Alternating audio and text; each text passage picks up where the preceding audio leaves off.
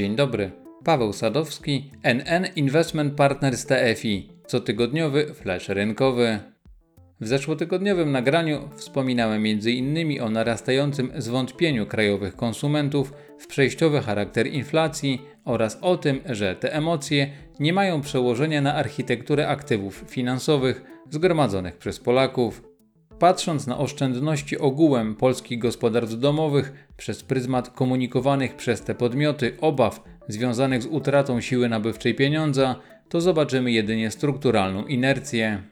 Niewykluczone, że ten obraz ulegnie zmianie w danych za pierwszy i drugi kwartał tego roku, jednakoż na koniec zeszłego roku aż 73,5% oszczędności miało formę depozytów złotowych i walutowych oraz gotówki w obiegu poza kasami banków. Trudno o racjonalne wytłumaczenie takiej rozbieżności pomiędzy tym, co Polacy myślą w odniesieniu do wyższego poziomu cen w przyszłości, a tym, co później na bazie tego robią, a właściwie czego nie robią, aby skutecznie ochronić swoje pieniądze przed niewidocznym inflacyjnym wrogiem. Pierwszym, najprostszym, jednak nie jedynym wytłumaczeniem tego dysonansu, które przychodzi na myśl, jest prokrastynacja.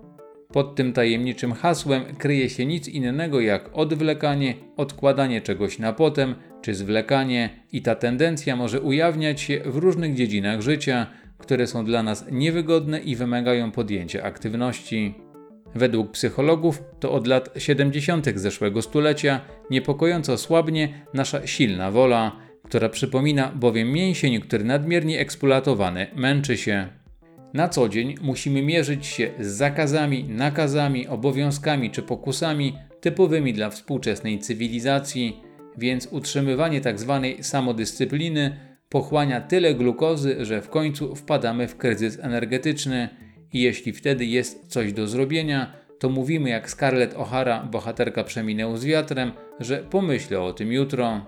Dodatkowo, opór przed czynnościami wymagającymi wysiłku wynika także z innej właściwości mózgu, czyli pragnienia natychmiastowej gratyfikacji. Nasz narząd myślenia jest tak zaprogramowany, aby ze wszystkiego, co robimy, bezzwłocznie czerpać przyjemność albo korzyść. Można by teraz zadać pytanie, co to wszystko ma wspólnego ze strukturą naszych oszczędności. Utrzymywanie stóp procentowych przez bank centralny poniżej poziomu inflacji sprawia, że realne stopy procentowe przyjmują wartość ujemną. Według oficjalnych danych za maj bieżącego roku to Polska w ramach grupy 23 wybranych państw znalazła się na drugim miejscu po Stanach Zjednoczonych pod względem stóp procentowych skorygowanych o inflację. Minus 4,6% to aktualna cena, jaką płacą rocznie posiadacze oszczędności denominowanych w polskim złotym. Warto dodać, że nie jest to jednorazowy wyskok i miejsce na podium w tym mało chlubnym zestawieniu nasz kraj utrzymuje już od dłuższego czasu. W takim środowisku najbardziej bezpieczne formy lokowania nadwyżek finansowych, nie wspominając o gotówce, nie dają możliwości ochrony siły nabywczej pieniądza. Dla przykładu, według danych NBP, średnie oprocentowanie nowo zakładanych depozytów wyniosło w kwietniu bieżącego roku 0,18%, podczas gdy inflacja przekraczała poziom 4%. Dlaczego więc depozyty oraz gotówka mają tak duży udział w strukturze oszczędności? Niewykluczone, że ma to związek właśnie z wysiłkiem oraz gratyfikacją. Nie należy zapominać o tym, że w przeciwieństwie do krajów Europy Zachodniej, to występujące przez długie lata w Polsce środowisko dodatniej realnej stopy procentowej było wsparciem dla osób oszczędzających i nie zachęcało do podejmowania ryzyka. Można pokusić się o stwierdzenie, że taka forma gromadzenia nadwyżek finansowych stała się niejako punktem odniesienia dla osób oszczędzających. Natomiast, aby zmienić dotychczasowe doświadczenie, wymagane jest podjęcie wysiłku. Poszerzenie struktury oszczędności o część inwestycyjną, która niesie ze sobą potencjał wyższej stopy zwrotu, jak również ryzyko, wymaga od naszego umysłu dodatkowej pracy. Na czym ten wysiłek polega? Trzeba zebrać informacje z rynku. Następnie z tych informacji musi powstać nasze własne zdanie, które później musimy wcielić w życie, czyli podjąć decyzję inwestycyjną. Jak już dojdziemy do tego kroku, to pojawia się kolejna przeszkoda. Nasz mózg za wykonaną pracę oczekuje natychmiastowej gratyfikacji. Niestety, specyfika procesu inwestycyjnego polega na tym, że jeżeli liczymy na wysokie zyski, to musimy wziąć pod uwagę ryzyko oraz zmienność inwestycji w czasie, a na smakowite owoce tego działania, czyli na ponadprzeciętne stopy zwrotu, trzeba niejednokrotnie poczekać. Te wspomniane bariery behawioralne sprawiają, że dobrowolnie zwlekamy z dostosowaniem architektury aktywów finansowych do obecnej sytuacji rynkowej, pomimo posiadania świadomości ponoszenia realnych strat wskutek opóźnienia.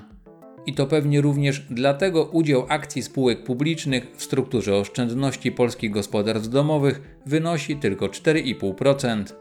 Dla porównania, to na koniec zeszłego roku ponad 35% oszczędności amerykańskich gospodarstw domowych trzymane było w akcjach.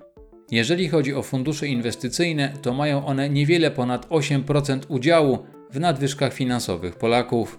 Większość aktywów, prawie 39%, ulokowanych jest w szeroko pojętych produktach dłużnych, natomiast fundusze akcji stanowią niecałe 11%. Najwyższą dynamiką przyrostu aktywów, dwukrotny wzrost w perspektywie ostatnich 12 miesięcy, mogą pochwalić się fundusze rynku surowców, jednak ich procentowy udział w krajowym rynku produktów inwestycyjnych pozostaje nadal niewielki 0,9%. Przy tej okazji warto dodać, że w perspektywie globalnej surowce przykuwają w ostatnich miesiącach uwagę posiadaczy kapitału, którzy szukają aktywów, które najlepiej radzą sobie podczas rosnącej inflacji. Kilkukrotnie podczas poprzednich nagrań wspominałem, że z perspektywy historycznej to właśnie towary skutecznie chroniły siłę nabywczą pieniądza. To, że kapitał zaczął płynąć w kierunku surowców, widać zarówno po wzroście ich cen oraz po napływach do funduszy ETF surowcowych, które są najwyższe od ponad 14 lat. To tyle na dzisiaj i do usłyszenia.